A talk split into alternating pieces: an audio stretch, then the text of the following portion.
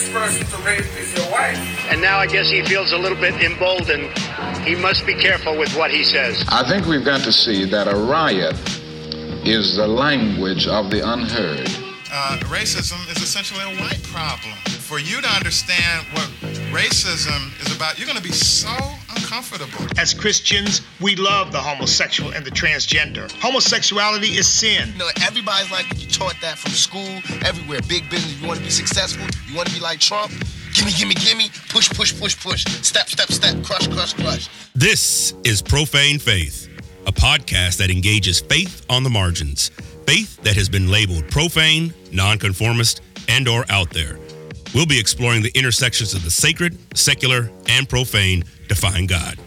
We won't be trying to answer difficult questions. Rather, we'll be engaging them and asking better ones regarding faith, race, gender, and religion. I'm your host, Daniel White Hodge.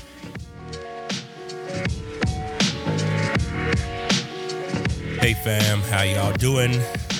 We're back at it. We're back at it here. Oh yes. Oh yes. Oh my goodness. Well, hopefully you are enjoying your spring wherever you're at. Um, I know where I'm at, it was uh, snowing. It was doing all of the things. It was snowing, sleeting, and um, uh, raining today too, man. So you know you gotta love it. You gotta love it. It's the uh, winters or the extended winter, really, in uh, in in the Midwest. You know what I'm saying? So. Uh, yeah, man. You know, I got to start the podcast with uh, with a weather report, right?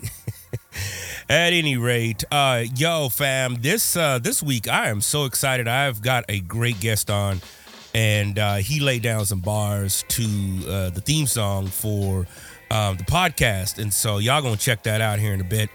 Um, but yeah, I was excited, man. It's uh, it's been a long time since you know I've had somebody actually you know, lay bars over a beat of mine. So it was nice to to hear that, and it was nice to, um, you know, just get that feel and stuff, man. It's like, and you'll hear me say it. I was like, oh man, the, like the beat came alive. It took a different shape uh, to it, and um, yeah, I like that. I like that. I like that, man. I like. Uh, all those things being, you know, being engaged, and that, which reminds me, just you know, being back in the studio and being able to, um, you know, be engaged in the artistic um what's the word I'm looking for? Um Quincy Jones talks about how, you know, there's something that happens, you know, when you're in a creative space with other creatives um and you know the, the the magic begins to happen, right? When you have other folks who, you know, who have different parts to a song, right?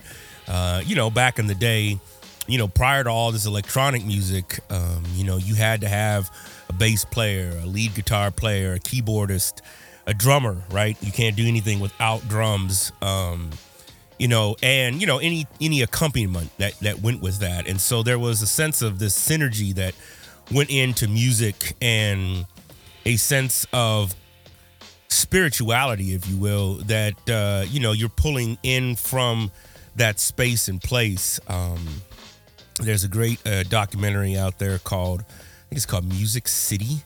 Um, it's about uh, the it's about Music City. It's a, it was a studio in Burbank. Uh, and they recorded a lot of different albums there. A lot of well, it's a lot of rock and roll, um, but uh, or Sound City, Sound City. There we go. Um, yeah, and mainly rock and roll and, and and whatnot. But nevertheless, you know, they talked about you know just being in an environment where you're with other artists and them you know, you're vibing off of each other, you're feeding off of each other, you, you got that energy going and, and whatnot. And oftentimes, I find with music, um, you know, because I don't, I don't read music. Um, you know, I have to play. Really, I have to feel it. And uh, you know, and my, I know my my piano teacher told me, um, you know, when I was coming up, when I was you know learning and stuff, she was like, you know, don't you know, don't just play by ear. You got to keep you know keep keep reading those notes. Um, but I don't. Um, and I just found out, I think today, I saw an interview, an old interview on the Dick Cavett show um, with, um, oh, what is his name? Jimi Hendrix. That's uh, that's who I was looking for. Yes, um, and uh, he was sharing how you know he didn't read uh, music, and he was talking about how he um, you know wishes he could you know remember some of those uh, those notes. He's like you know music is is was a de stressor and a way to relax, and he was like, you know, he would just go in there and just start laying stuff down, you know, and whatnot. Um, and that and that's you know that that's a large part of what it what it is, right? I mean, when you get into aspects of musicology and then you get kind of get into ethnomusicology as well you know how cultures and people put music together all those elements are involved and there's a high sense of degree of spirituality even if the people aren't necessarily you know religious if you will. Um, even if those people are you know propagating even in an atheistic perspective there's a sense of other humans in the room being able to contribute and being able to develop something which is you know, one of the arguments that has been made against, um, not against, well, in some forms it is, um, but just some of the high, the, high criticisms of electronic music, uh, because so much of the stuff that you can do that, that once took right an army of people to do well from the engineer to the person who was cutting tape uh, to the, you know the mastering house. You can do all of that stuff now you know on a device. Um, i think about garageband. You know, I record a lot on on record, GarageBand, and you know, it provides a vast amount. I mean, just on the iPad alone, I have more material, more sounds, more access to plugins uh, than I did in my studio in the '90s, um, which just always amazes me. right? Um, if I could have just bought that as opposed to spending $2800 on a you know on a keyboard sampler the asr 10 or something like that man or the akai mpc 3000 i think was was just that it was like $2900 right you spend eight $900 you know and get a full studio as opposed to just one instrument um, and that's the revolution that I think that has happened in making music much more accessible, making music much more democratized, if you will. Um, you know, and I get that there's purists and everything. I, I, I you know, consider myself kind of a hip hop purist, um, in this in that sense, and so, um, so I get it. I get that there's folks who say, you know, yeah, you can use technology, but you know, let's allow the music to be what the music is, the art of it. Um, but I also think there's artistic, you know, endeavors also within the electronic realm as well, right? The digital aspects. I think producing now and and putting music out now really you know because because you you don't you know you don't need that you know four hundred thousand dollar studio. You know you, you, can get an app right? Um, and if you know what you're doing uh, you can hook that up. And I, I do think the stakes are much higher. It's a very crowded field out there. You know how do you make yourself stand out um, but uh, yeah all those things came up were conjured up as I was just listening to Chase as he goes by um, it, you know just rap over the over the over the beat, man. So you know, like I said, I'm I'm definitely interested in and uh, you know working with with more artists and whatnot. And um, you know, I myself am trying to learn bass and and guitar. I've always wanted to you know play guitar. Um, and uh, you know, always marveled at someone like Eddie Van Halen, you know, and Jimi Hendrix as well, for that matter. You know, be able to play that, you know, um, and to have that kind of skill, right? And you know, some people say, "Man, that that spirit is embedded in in in that person." It's interesting what what people say about Kanye. That's what they say about Kanye as well. Kanye West um, is that you know he was destined to become who he was, right? Um, and you know, you hear Dave Chappelle talk about that. You hear Jay Z talk about that. Um, you know, this little documentary that they got on Netflix and whatnot. And I get Kanye has some inherent problems and stuff, man. And you know, patriarchal, his political choices, and you know, part of me makes me think though is like, you know, is uh, you know, is this to sell albums? I don't know. Is it a it is stick? One of the things, you know, we could talk more about this uh, in another episode, but I tend to not believe much that I see online anyway. So much stuff is staged and set up for show and spectacle that I tend not to believe most most things.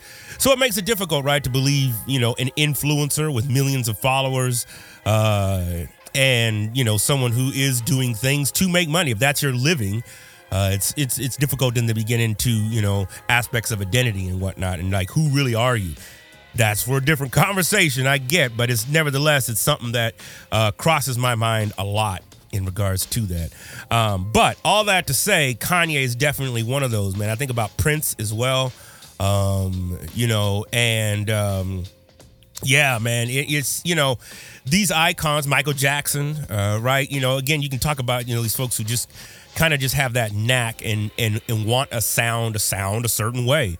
Um, and I think about sound creation now. I mean, I started with a you know a Yamaha PSR 46, right? Just a basic keyboard that you buy at Sears. In fact, I think that's where I got it from was Sears.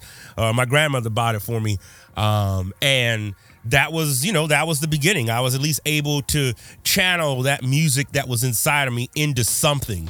Uh, you know that was placed in front of me, and you know now obviously I've a little older and I have multiple keyboards now, but still it's that same passion.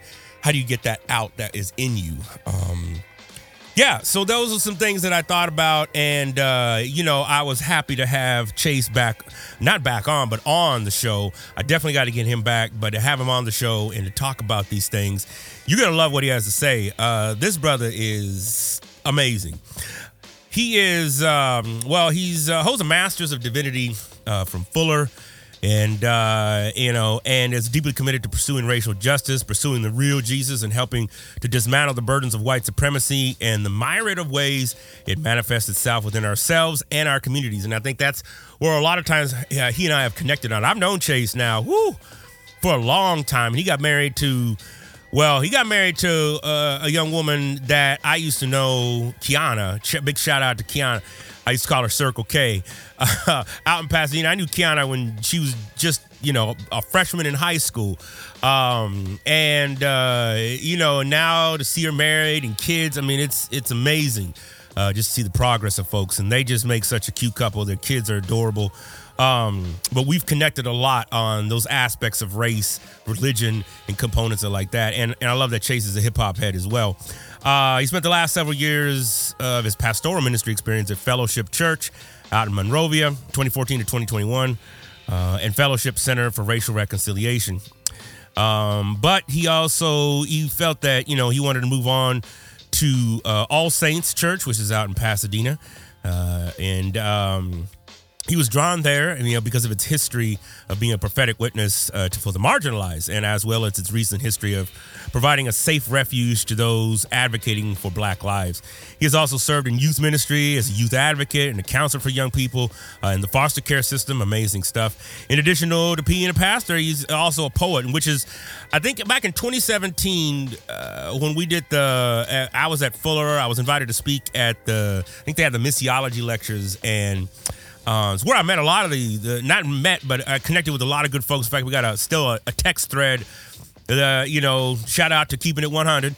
Um, that's going on from that time, and I remember him coming and doing some spoken word uh, at that and, and whatnot. And so he fell in love with words at a young age. At an older age, he fell in love again, and this time with his best friend and new spouse and now spouse, Kiana. Uh, Kiana is a marriage and family therapist with a concentration on serving communities of color. It's amazing to see just their development uh, and, you know, where they have come from and where they're at now. Amazing stuff. I'm so excited to have Chase on. Y'all got to hear just the stuff that's been going on. We're going to first start out with this rap, and then we about to get into the to the actual talk. Uh, so check this out. Enjoy the song, uh, and uh, enjoy the talk. All right, fam. Yeah, uh.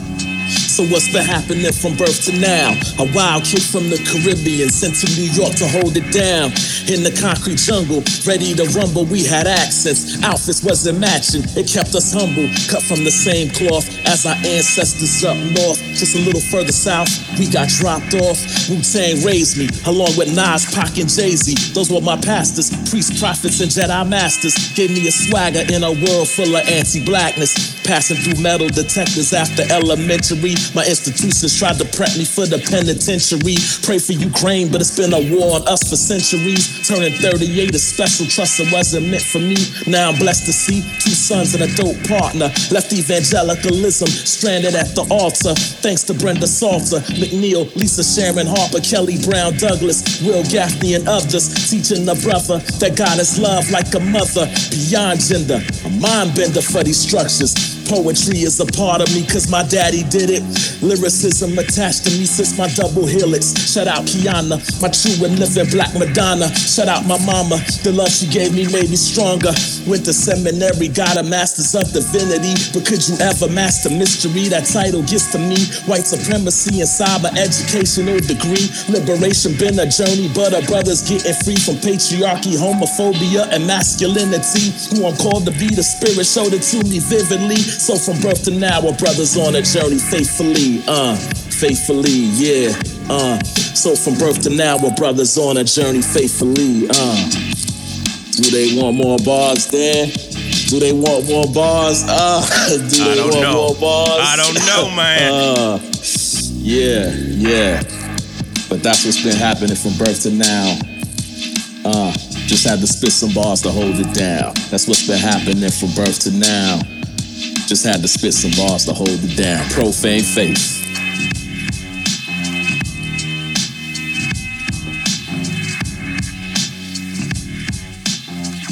Oh man. Okay, Yeah. brother. I Yeah, didn't know it was yeah, like that. God damn. damn, damn, You know? damn. Yes. Yes. to come up in here properly. That's what I'm talking about, brother. You yes. Yeah, man. You you made that track whole thing come alive right there, Yo, bro. fam, it was it was alive before I got to it. That's why I wanted to spit on it so badly. I was like, yo, how could I introduce that as a part of me? I was like, I gotta embody it, gotta embody it. Yeah, man. How did you, man? I mean, I love that. I mean, you got the birth to now. You got, I mean, and to hear it, and we were just talking about this, right? It's like to hear your shit, and then, but but to hear it with words, right? Because I'm just hearing the music, and to hear it with words, it's like it's a whole different environment. So Yeah, I, yeah. I was I was vibing like a motherfucker over here, man. This was this Yo. was this was dope, man. How long Good you been looking out, rapping? Has it just been you? Yeah, yeah. I've been I've been rapping for like since I was like 12. Damn. So I'm 38 now. So that was in the that was in the rhyme. I did a little double entendre, you know. Turning 38 is special, like the 38 special. Okay, You know what I'm saying? right, it right. wasn't meant to be, you know. So I've been rapping for like 20, golly, 26 years, bro. Hmm. Yo, I just said the number and I was like, wait, surely I meant 16, but nah, that would make me 28. A brother been rapping for like 30 years. Wow. And so I had a, a friend of mine who's who was an older guy on, on our block uh, growing up, and he had all this DJ equipment. Mhm. And so it was this dope thing where he just kind of took me under his wing and he would let me rap on his beats. His name was Reggie. Okay. Uh, out there in Mount Vernon, money earning. That's where I grew up, right next to the Bronx. You yeah, know what I'm come saying? on, man. Come on. Home of Heavy D, P. Diddy. Yes. You know what I'm saying? Yes. And so yeah, so he just took me in and he would let me rap over these beats. And he was like seriously doing the thing. Uh, but he made time for for this 12-year-old kid to just string some words together. So that was Wow. my first start. Wow. Yeah. Wow, wow, wow. And I always love those origin stories, man, because it's Mhm, like mhm. we all come to this thing, you know, a little bit differently and stuff. And, and especially right in the black community, man, the arts is Yeah. is, is high, right? It's like yeah. um I always wonder what the Olympics would look like. What what would gymnastics look like if more black people was, you know what I'm saying? I mean, think about what Serena and yo. Ve- Venus have done to tennis, right? Yo, you you know what they would do? That they would change the rules. Yep. Because that's literally what they have been doing Mhm. in gymnastics, uh, where it's subjective scoring and those subjective and that subjective scoring is uh, done according to a Eurocentric standard. That's it. Like they've literally done these things where they have changed the score. They, uh, I think they did it to uh, Simone Biles Yep. where she had a particular move and then the judges said you can't do that like you actually we won't score that move if you do it again See, because no one else can do it I heard about that. I heard about that. that's it yo Oh my i god. thought i thought i thought whiteness was supposed to be supreme Right. like what what happened Right. what happened? Y'all motherfuckers couldn't do it. So now you want to no score. one else can do it Right. Yeah, man. It's it reminds me. I remember I had a dean. Of course, he was white when I when I was uh you know when I it was about know, six years ago. He had accused me of self plagiarizing. Now this nigga hadn't read, read any of my shit. He just saw because you know at the end of the year you know you tally up all your publications and, and put that shit out there. He was like, "Well, are you self plagiarizing?" Like, "What?" How do you get so many, you know, articles out there? And I'm like, motherfucker, right? Really? Just because you ain't done shit in 35, 40 years? Like, but that's right. That's the uh that's the level of like there's no way these uncivilized people could Yep. be writing this much or you know doing a Yep. skill that much. Um man, brother. So how you how you living now, man? I loved the Instagram post that you put out for like Ash Wednesday. I love seeing y'all Yeah, catch. If I was yeah, around there, I would I would have come through, man. I loved seeing that. What's going on, man? What's been happening? What's Yeah, been what's fam. been cracking out there? And uh, cause y'all living in where? Are y'all still in Pasadena or no? Nah, not yo, fam. We cannot afford Pasadena, which Yeah. is this. It's a Yeah. wild phenomenon, Yeah. right? Uh, called gentrification. So Come the on. median home price Mhm. in Pasadena is 1.7 million dollars. Like that's the median. Damn. Yeah, yeah, Oh. brother. So, One so point- we we 1.7 million. Like that's and that's the median. That's like we're not even talking about more South Pasadena because for for anybody listening, if you don't really know Pasadena, the way that it's structured is uh, Northwest Pasadena in the 50s, 60s, and 70s after they built the 210 freeway, which they did all across America. Right, the interstate system displaced so many black and brown families from home ownership, and so in Pasadena, the 210 freeway is that line of demarcation. And so after you pass the 210 freeway and go north of that is black and brown folks and, and we up in there. So 1.7 isn't even the parts of Pasadena that weren't uh, redlined. Hmm. 1.7 is like that's that's in Northwest. You know what I'm saying? Yeah. And so that's pushing black and brown folks out east. You know, so we about 15 minutes east. We're in Glendora. So you go Pasadena, Duarte, Azusa, and then we're about three cities over. So we're about 15 minutes away Okay. with no traffic, but we saw them prices. It was like, Right. ah, the, the the spirit is leading us east. Yes. yes. Yeah. Wow. That almost tripled, man. Because when I was there, it was I think the median price was five sixty five or something like that, man. And even then, I mean, I this is ten years ago. I couldn't afford that Yeah. shit then, man. I don't know damn Yeah. adjunct salary. Yeah. Um. Wow. Yeah. And that just and that's just uh, you know, that's just keeping in line with American history. Because if you ask the question, well, you know, I had a brother come up to me who was who moved out here from New York uh not too long ago, and he was asking me, he was like, Yo, where where are the black and brown folks in the San Gabriel Valley? You know, and that's such a telling question because throughout American history, if you want to ask, well, where do black and brown folks live?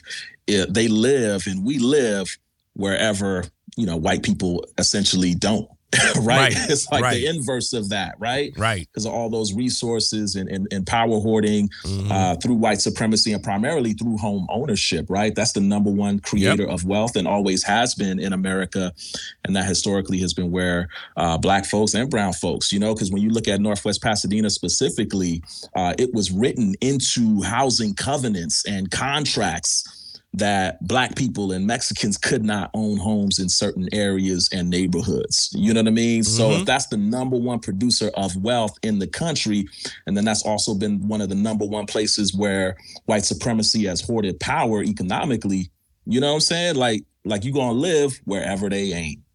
It's like, yo, we want this back. right. And we got the resources. We gonna put cash down on this 1.7 million, like all cash. Yep. like not even like a down payment like we just gonna buy the whole thing. It's like you can't you can't compete with that you know? So Well, and it's interesting because in this crazy ass housing market that's happening right now, I've read several reports. Uh, I think NPR reported on it, but you know, uh, I've read some stuff. I subscribe to New York Times, Washington Post, Boston Globe, L.A. Times, of course. I still get that, um, and it's talking about just how this market's so crazy that it's got investors coming in and paying cash. So Yeah. Yep. that automatically, right, begins to just take away all kind of folks, right? Because I'm like, straight cash. I ain't got the cash. Even if it was like, you know, oh, this house is $180,000. I'm like, well, shit, if I give y'all my loans, maybe y'all can take that is as, as the cash. Hello. Hello. you know what I'm saying? I But- got the cash. Right.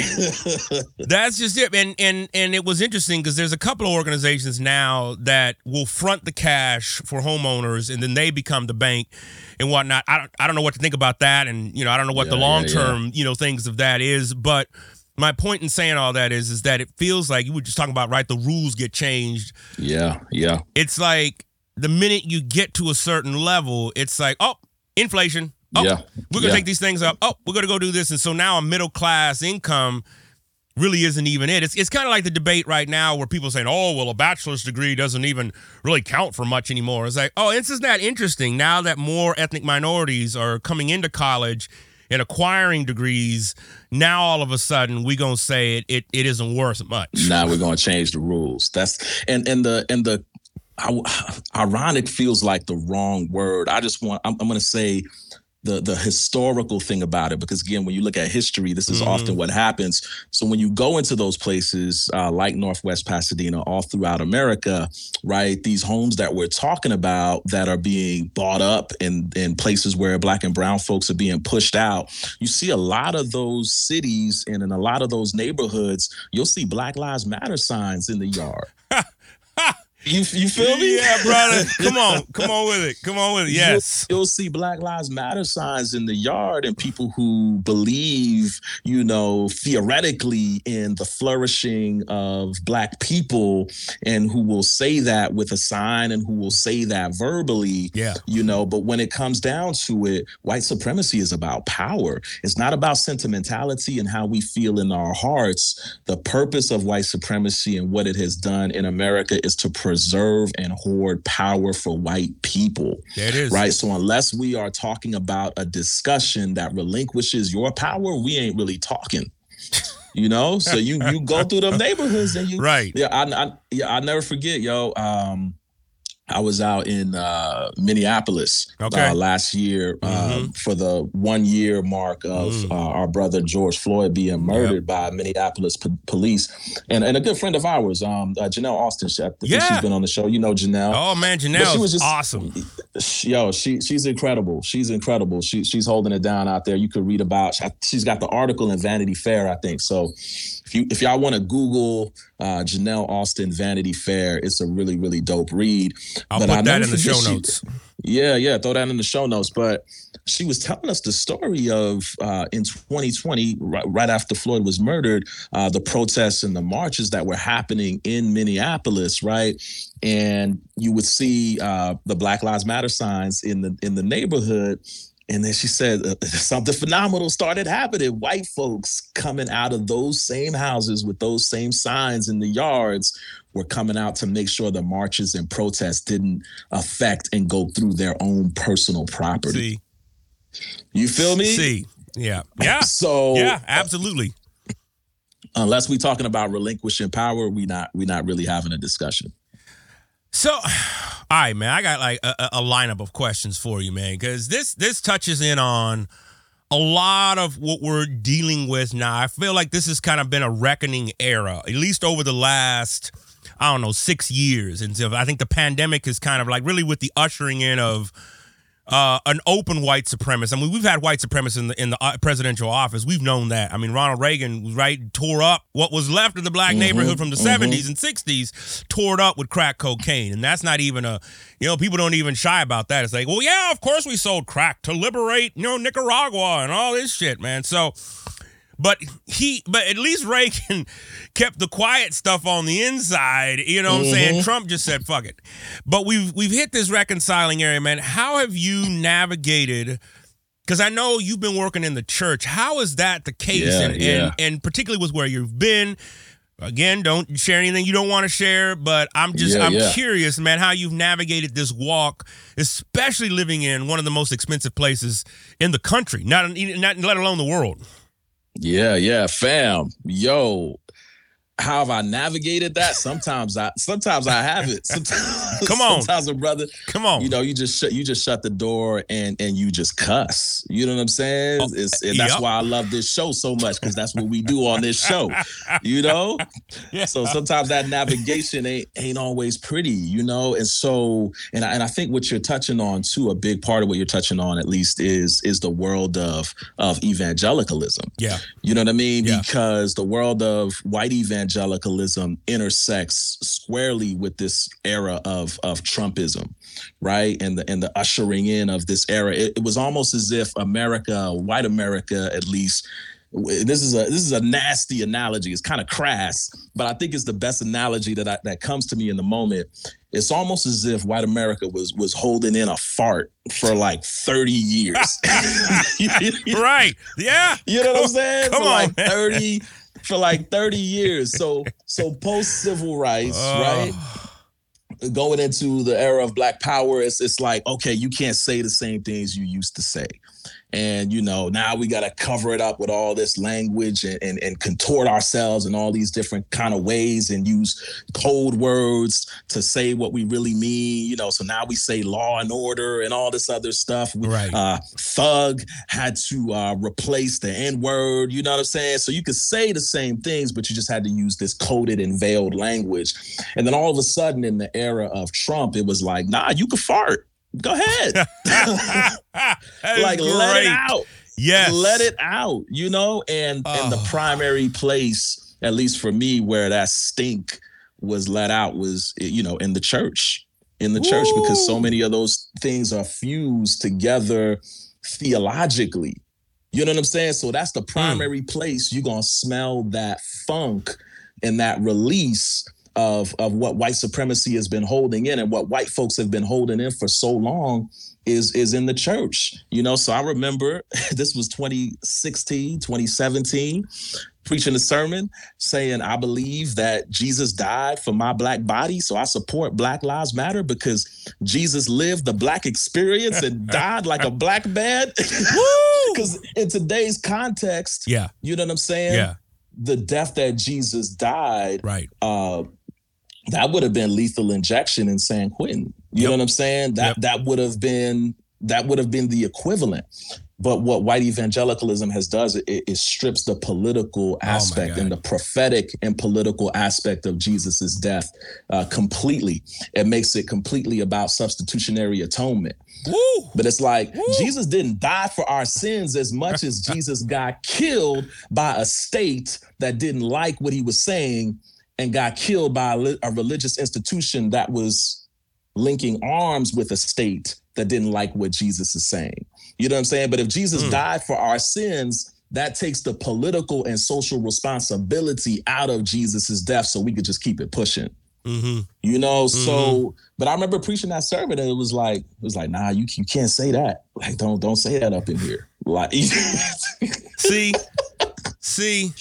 you know? Oh gosh. Yes. Oh you- man. It's too loaded, it's too loaded, it's too charged, you know, but in that in that conversation, what we're doing when we say those things and say, hey, please don't say this because it's too loaded and it's too charged. I think what we end up doing, whether intentionally or not, is centering the white experience. Yeah. Oh.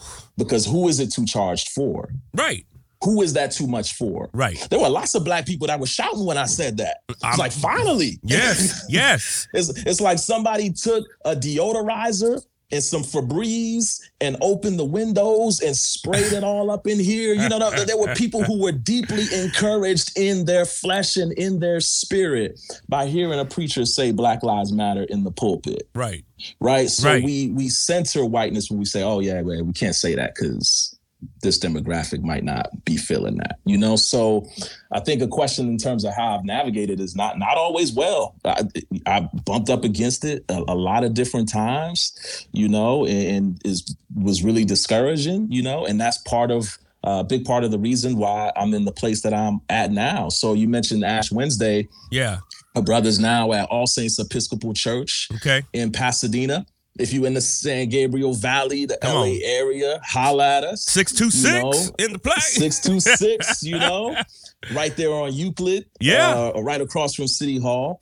and so All Saints is this uh, dope place uh, that historically has been anti-war uh, since the 1960s. Was very vocal against the Vietnam War. Uh, it's a church and a space that has been. That has been an affirming space for LGBT, LGBTQ plus identifying folks for over 30 years. Right. Before it was popular, right? Before it was popular, right? Yeah. Um, it's a space that was so anti-war that in 2006 or 2007, I believe, uh, the Bush administration uh, got the IRS on All Saints was I- trying to strip it of the tax Yep. exemption. You remember Yep, that, right? I remember. Yep. um because yeah it, it was it was some stuff coming out of that pulpit that was like yo we got to call the war in iraq what the war in, in iraq is it's some Right. bs Right. you know and Yep. so it's historically this place that is that has pushed a lot of boundaries and that has spoken prophetically and it has and has been what dr king, king called the church to be which is the conscience of the state right and so that's where our brother is at now. And at the same time, All Saints Episcopal Church in Pasadena is a place that is deeply entrenched and entangled uh, in white supremacy. Right. So it's this, Mm. it's this, it's this prophetic, progressive space. And it's been prophetic and progressive when it, yeah, brother. it's it's prophetic and progressive when it pertains to uh, human sexuality Okay. and when it pertains to war and when it pertains to other progressive politics and policies.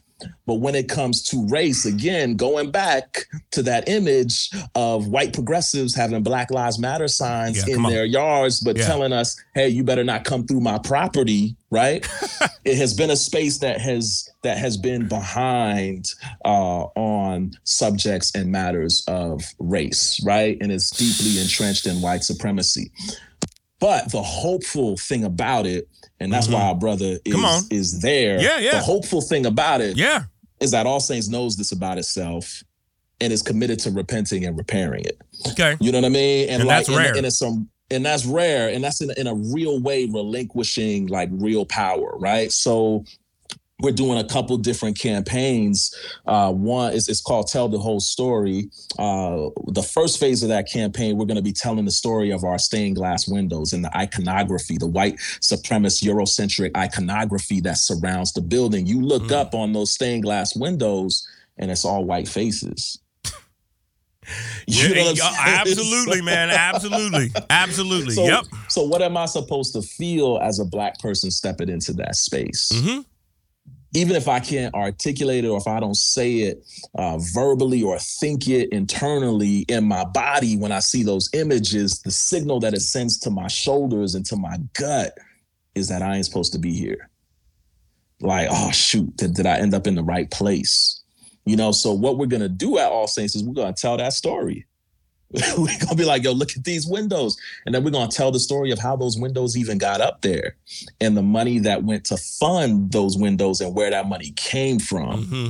Mm-hmm. And then we're gonna talk about what does it look like to take those windows down and replace that iconography with some iconography that is actually radically inclusive, because that's one of our core values is radical inclusivity.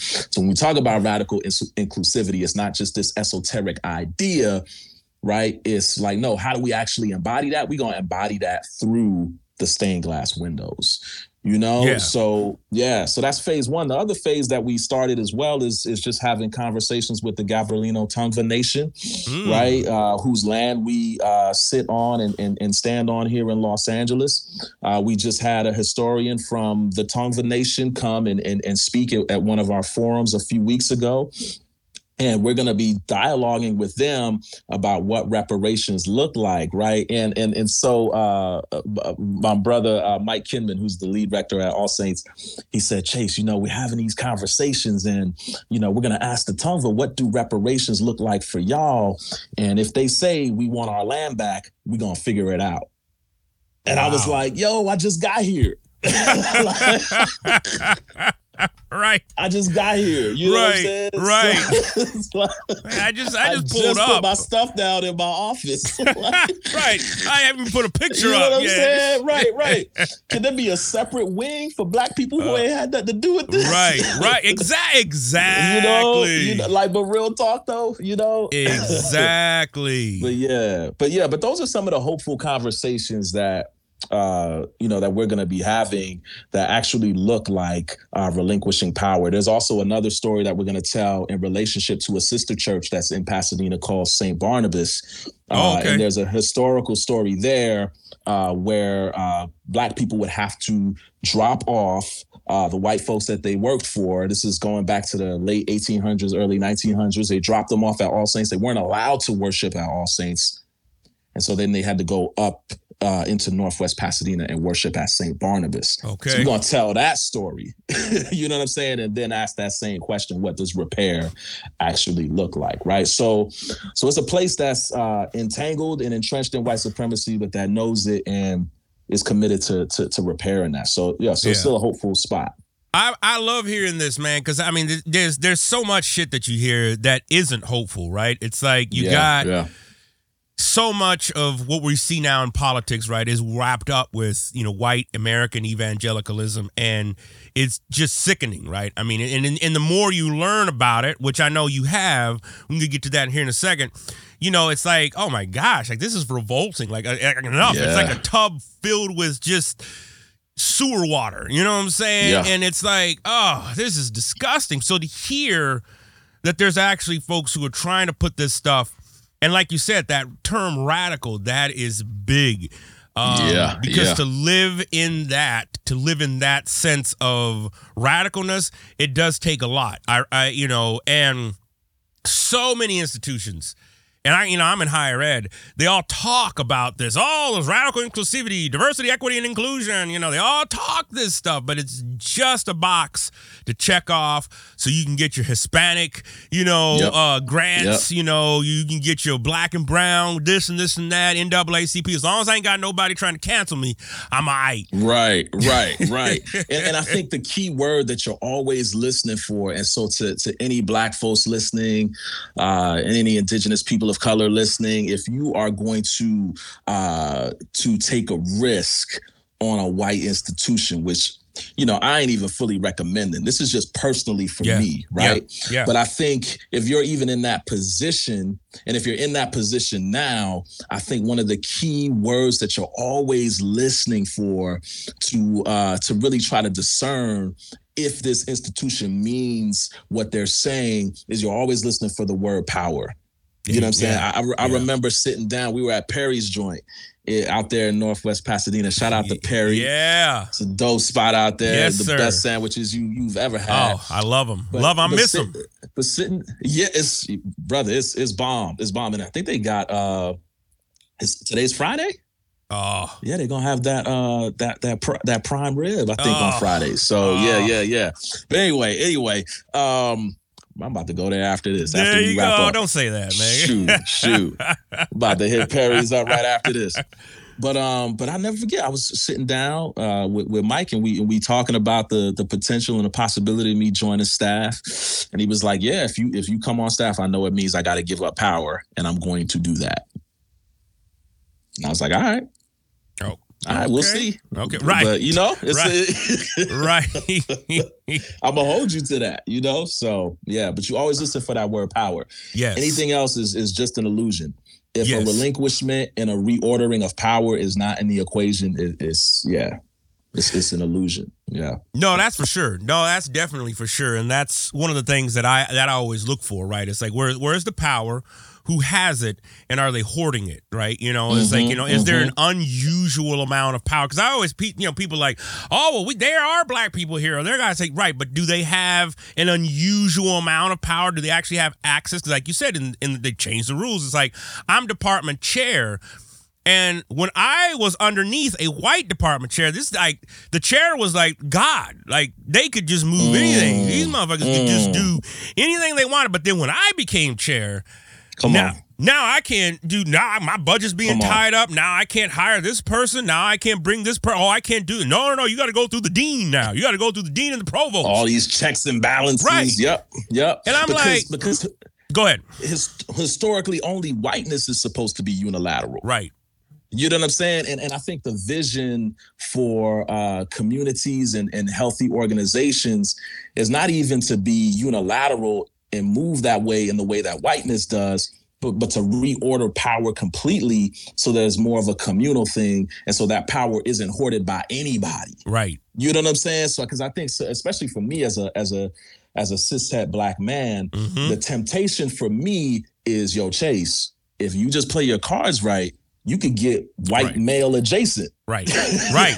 and Right. You, and you could and you could flex and kind of be in that category. Yep. You know what I'm saying? Yep. But but but but we have to resist that temptation and say, you know what?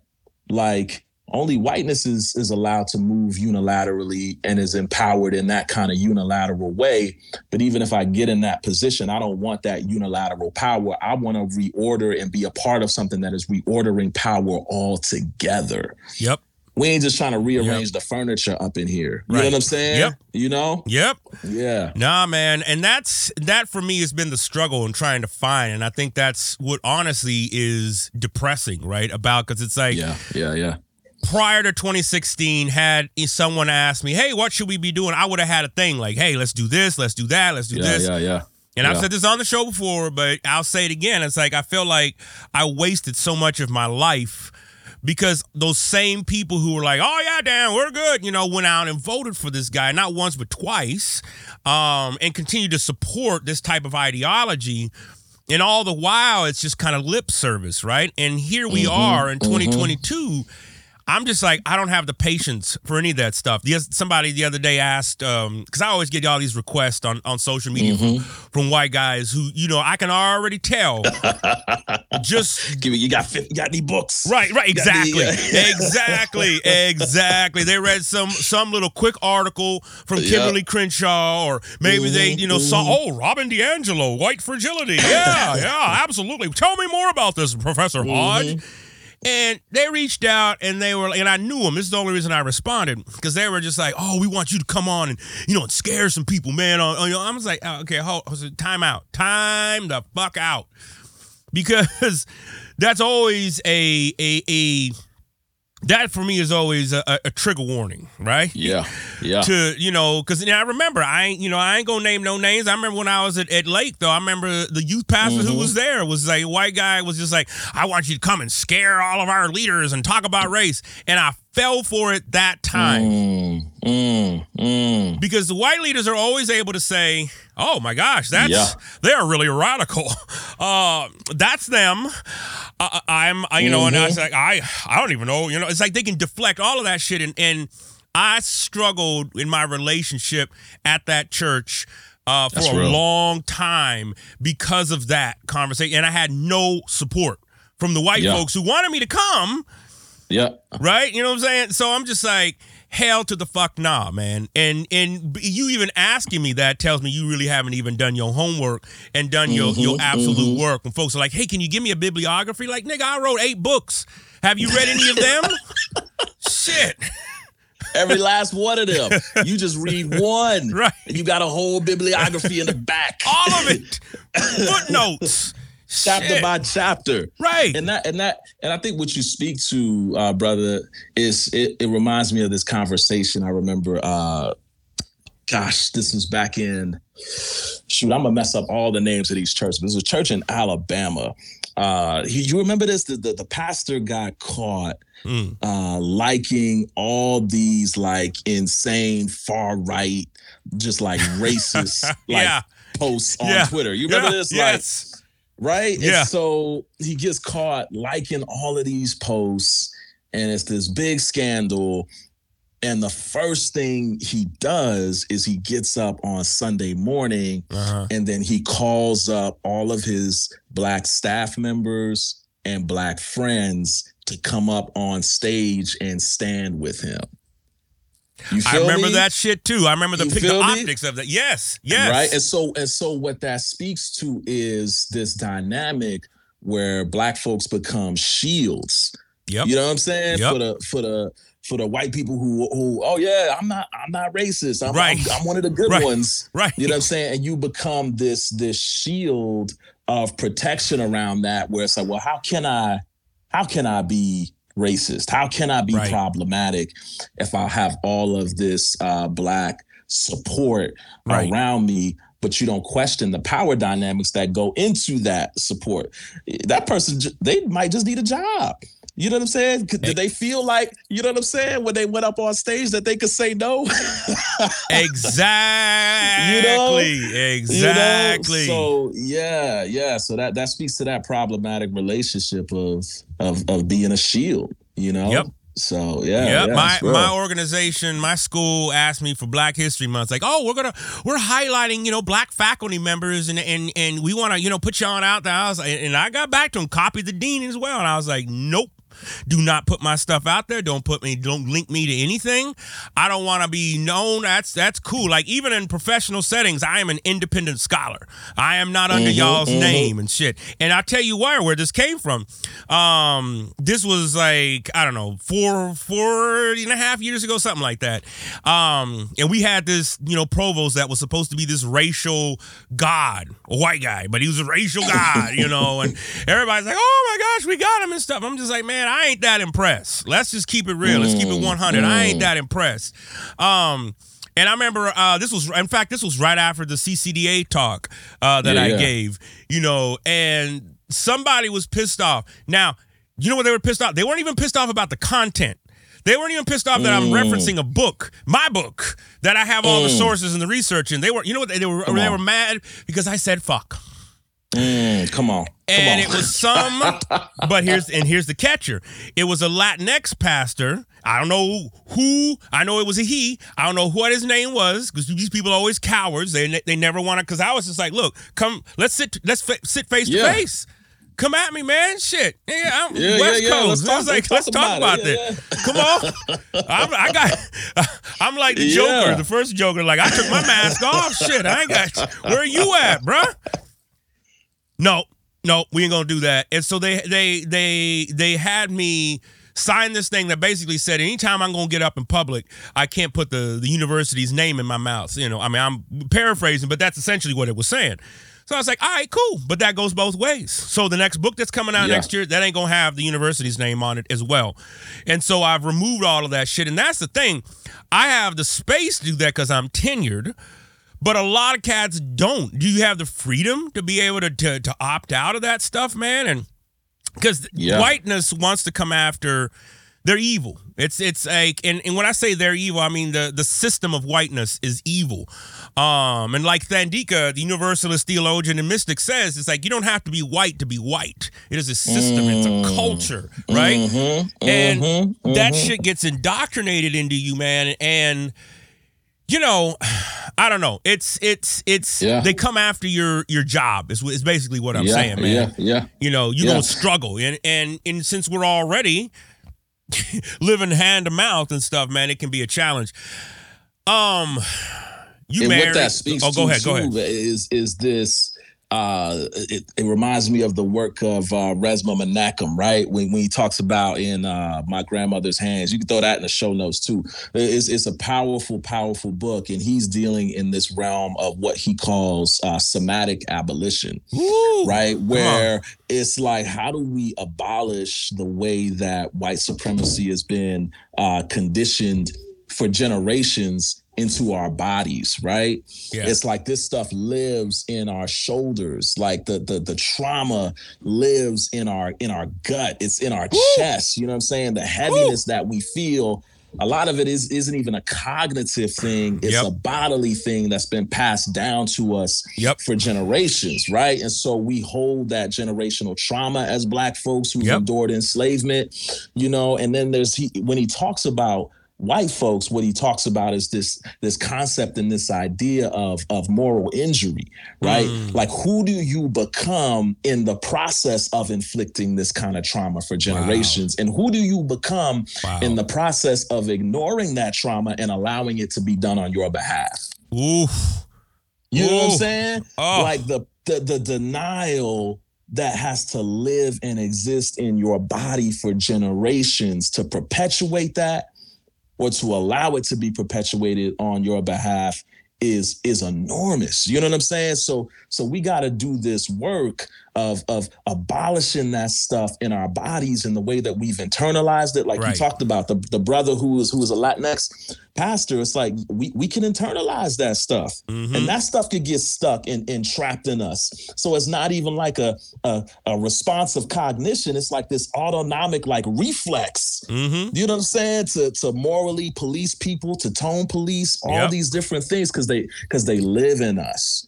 You know what I'm saying? They they live in us. So we got to do the work of not just dismantling the systems externally, but we got to do the work of dismantling the systems internally uh, a- as well. That's some hard work, yo. It is some hard work, man. It is, and I don't think a lot of people want to actually deal with with that, right? It's like, especially in church, right? I mean, it's like a lot of folks kind of want to go feel good and maybe Yeah, throw their yeah, wig around a little bit and run around. And you know, I always tell folks when they try to invite me to come speak, I'm just like, look, especially if it's a white church, like I don't, I don't do the traditional black hooping and hollering. I don't dance on stage. Mm. I can't sing. I can't even rap. okay, so So if you think this is that, Right. You Yeah, know what yeah. I'm saying? I mean, and that's, you know, I'm and I always tell folks like, man, you know, why don't you go and listen to a few episodes of Profane Faith and maybe read a couple of articles that I you know, I written and then let me know if you really want to, you know, have Mm. this conversation and stuff, man. I had some some uh student at Fuller the other day reached out to me via email. Was like, "Oh, I want to talk about this and missiology and the urban environment and that and that." I'm like, "Um, no. No, no, no, no, no, no, no, no, no. Mm. No." And I think that's you said it the the the trauma, the labor that gets locked in us, right? To constantly have to rehash Yeah, these yeah. things, right? So it's the reason why, like, even on the podcast, it's like I I shared my story as the first episode because I was like, there, Yeah, it's there. If you really want to know, it's all there. Yep. It's all there because. A lot of these things, man, it's like it's rehashing some of the trauma, man. It's rehashing Yeah, yeah, some of those yeah, memories yeah, and stuff, man. It's yeah, like, yeah. yeah, And we and we and we worthy of so much more than a Right. rehashing of our pain, our struggle, and, and our death. Like I, th- I think the two emotions that uh that we aren't allowed to feel as black folks uh would be joy and then rage. Right. You know what I'm saying? Right. Like those are the two because if you think about it, those two emotions and those two feelings are are, are useless to Right. to this system that we that we exist inside of, right? Right. It's like, why you want to see black people happy? What's the point of that? That's pointless. You know what I'm saying? And and black rage is dangerous. right, right. Black joy is pointless to white society, and black rage is dangerous. You know what I mean? Ooh. So it's like that suffering and that death and, and rehashing that pain.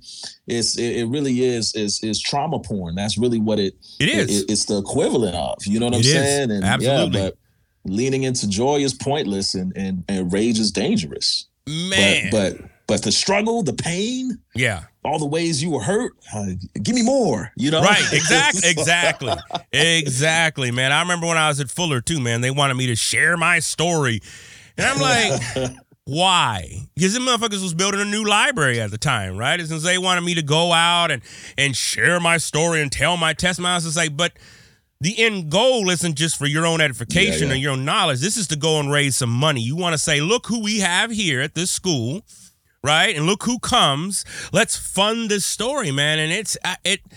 It's difficult because you're right, man. It's like I don't knock those pastors that stood up on that stage, um, because at the end of the day, we're still locked in this capitalist society. Yep. I always tell folks like somebody had to pay for this microphone, somebody had to pay for this laptop. These lights Yep. just ain't on because I prayed last night. Yep. Um, you know it. So we're locked in that sense of a consumeristic society. Um, that's why I try not to get too woke because it's like people who try to get too Mhm, woke and then mhm. want to take the high road. I'm like, oh please. Mhm, if I dig mhm, long enough, I mhm. don't want to be a fundamentalist just on the other Yeah. side. Yeah. You know what I'm that's saying? real. And that's I think that's a, a good question to ask yourself. Like in in your context, like what does the high road look like and what does the high road represent? Because just because it ain't the high road to me don't mean it might not be a high road to you. You know what I'm saying? It's like you said that that the, the the capitalism, the thing that that sews all of this together is is real. Like folks gotta eat, folks gotta live. You know what I'm saying? And then the thing I always try to remember is that I have not always been who I am in this moment. Yeah. So if Yeah. I'm if I'm lashing out at you, being judgmental at you, then what I'm really doing is I'm hating on my past self. Mm. You know what I'm saying? that's a word for somebody today. Ooh, come on now. That You is a what I'm saying? word. Like, like that's really what's damn. happening. You you're hating your past self. You know what I'm saying? And Mm. because time isn't this linear thing, it's more of a it's more of a circle than it is linear. Yeah. When you hate your past self, you're actually hating a part of yourself presently because we're all made up of what came before. hmm You know what I'm saying? So it's like when when I look at some of my fellow, I'm gonna just speak for my own social location. when yeah. I look at some of my fellow cisgender, you know what I'm saying, my cis black male pastors, you know what I'm saying? It's like I got I gotta see it with with some eyes of grace because I have not always been who I have been. Right. You know what I'm saying? Right. And, and if I and if I'm lashing out at you, I'm really hating on me and the chase that came before this chase. And I ain't trying to do that. I'm embracing all of me, understanding and viewing the parts of me that were problematic, the parts of me that were perpetuating a violent system. Mhm. I look at those things and I view those things with in two lenses: acceptance and repentance. Woo. I gotta accept that about myself, but that still that acceptance doesn't mean that I still don't have to repent. You know what I'm saying? And so Oh, I'm in that process. Damn. And it's a constant process. You got to Yeah. do it over and over. And this It applies is. to many different things. You know what I'm saying? Because as human beings, and the thing about evangelicalism, just going back to that, the thing it robs us of is is the process. mhm. It robs us of a journey of becoming. It robs us of a journey of evolving. It says you could grow, you could become, you could evolve, but here's the ceiling yeah. here's the ceiling of Yeah. that evolution and of that growth. You know what I'm saying? So, but as human beings, we should be constantly evolving, constantly arriving. Constantly. Like you got you should you should look back at your Facebook post from 10 years ago and be like, I was bugging. right. Right. Like that's actually a good thing. You know what I'm saying? To be like, oh, I don't agree with myself from 10 years ago. Yep. Like that should be consistent. I hope that I disagree with some stuff that I'm tweeting out now 10 years ago. Like, yo, dang, I wasn't really going far enough right there. Right. I wasn't saying enough right. You know what I'm saying? Yep. Like, oh, you know? And so, yeah, yeah. So yeah, yeah, that that grace, 'cause I think that's what you're speaking to is Yeah. is, is so crucial because that lack of grace automatically is, extends back to you. You Mhm, know? mhm. So yeah, yeah, yeah.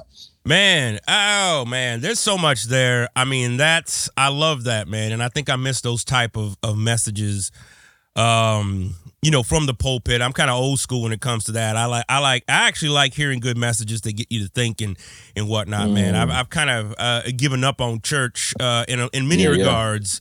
Um but I, I like that and I like the challenge, you know, to that because you're right. There is it's an ongoing process. Um, and it's so easy, you know, especially living in the US. I mean, right? It's easy to think, oh man, you know, I got this one and done. Um, you know, I already mhm. did that. I already worked on that. I mean, shoot, if anything, you know, grief Yeah. grief will make you think twice that you think you got it and then it'll come back and bite you in the ass, man. Um, I don't want to keep on all day, man. I know you got things to Yeah, do yeah, and life to do, man. Um, how uh, what what what are you reading now, man? I know you a family man. You got kids, uh, Yeah, some some cute ones at that too, man. And um, Oh, thank you, fam. Thank yeah, you. brother, uh, brother. I, I I I love it, and I love that y'all doing the damn thing. Um, how are you, you know, raising them now? What are you reading right now?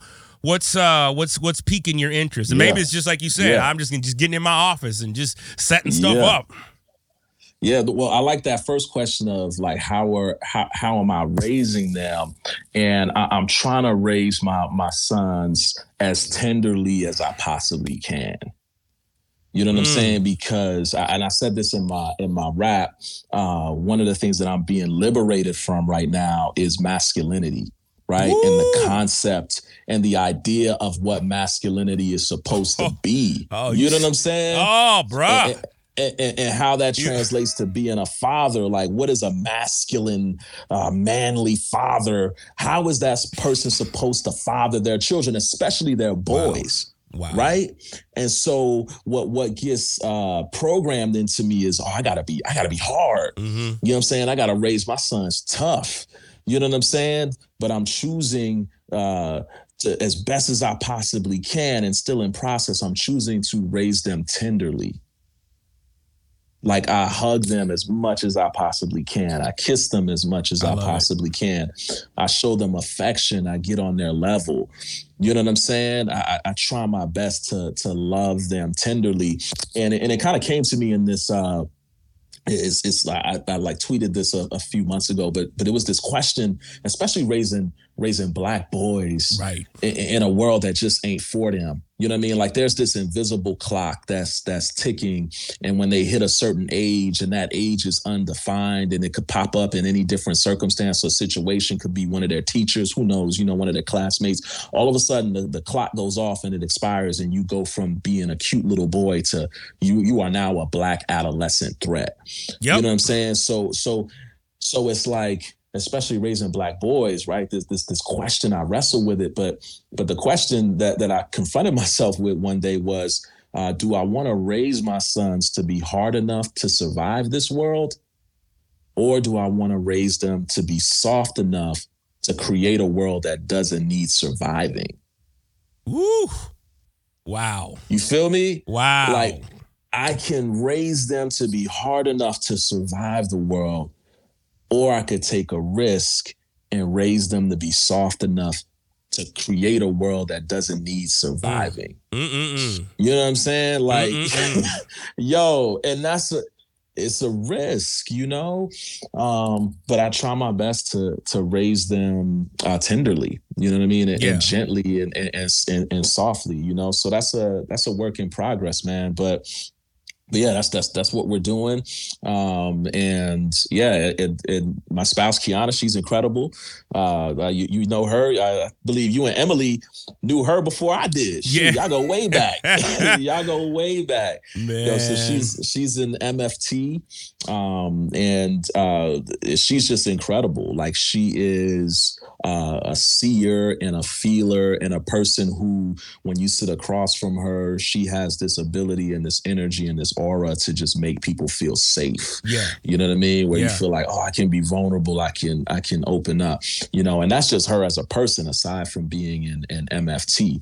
You know what I mean? But Right. it, that comes in handy uh, in her practice and in uh her approach to her work. So she's an incredibly wise uh, person, uh, just really, really intelligent, really funny, low key. I don't always like to admit it. Oh, you know, she is. a lot of her jokes. Yeah, she is. a lot of her jokes be about me. You know, like that's that's a love language. You know, that's Yes. it's like Yes. you know, it's like it's like getting on the people closest to you. So, but but but funny, uh, beautiful. So she she's incredible. So yeah, so we we we trying to do the thing, man. And um, I think the second part to that question was, what am I reading? Yeah.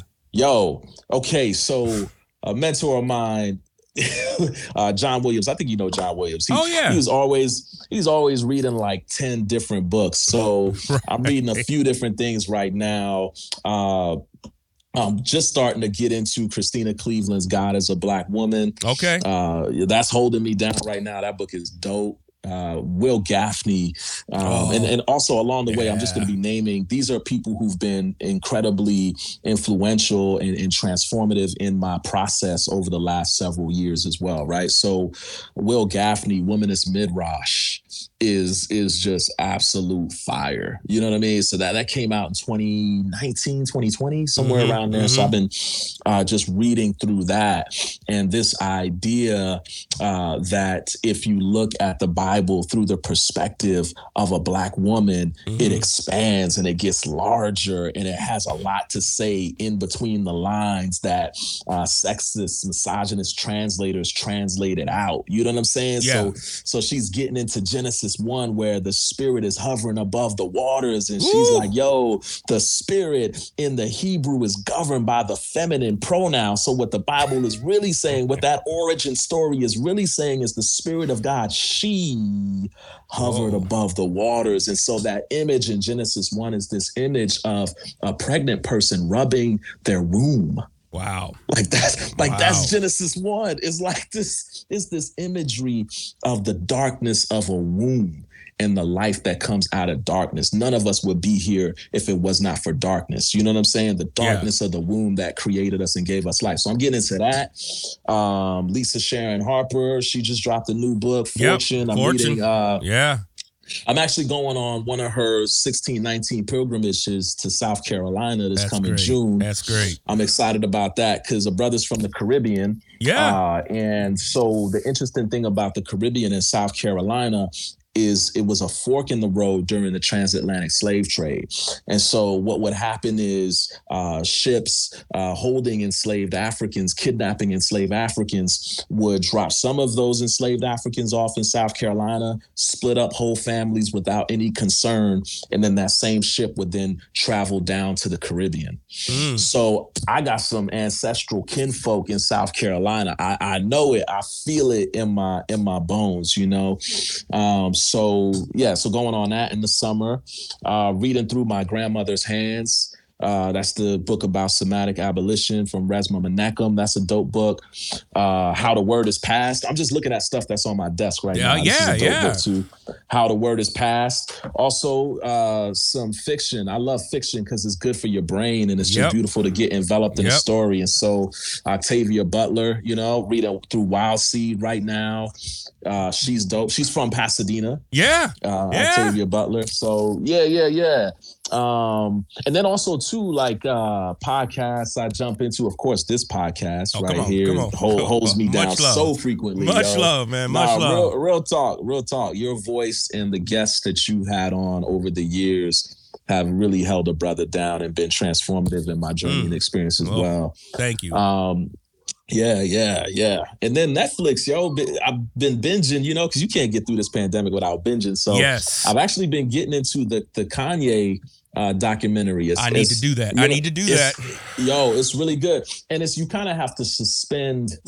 Well, you you don't actually. I shouldn't say that. Uh, but it's but it's but it's this testament to the fact that people are complex and there are more things. There are multiple things at once. Like Kanye is a deeply problematic, uh, misogynistic, you know what I'm saying, Yeah. person Yeah. who's who's like displaying that on social media and then he's also this lyrical musical genius you know what i mean and, and one of those sides of him doesn't cancel out the other so Yeah. yeah, it's problematic as hell but this documentary goes back to some of his early days uh, especially when his mom was still alive and an anchoring influence in his life so so that's been pretty dope so been binging on that you know That's So, what's up. That's what's up. I got to yeah. check that one out too, man. Well, yeah yeah it's dope I appreciate you, man. I appreciate just what you're doing and and and, and for taking the time out today. Um, again, just trying to be a dad and, and work full time and do all Yeah. those things. That's enough to just take you out. So I I, I appreciate it, man. Um, where can folks find you, brother? Maybe they want to bring you out. Maybe they're like, hey, you know, let's yeah yeah let's let's let's bring you to Chicago. You know, let's let's yeah, let's yeah.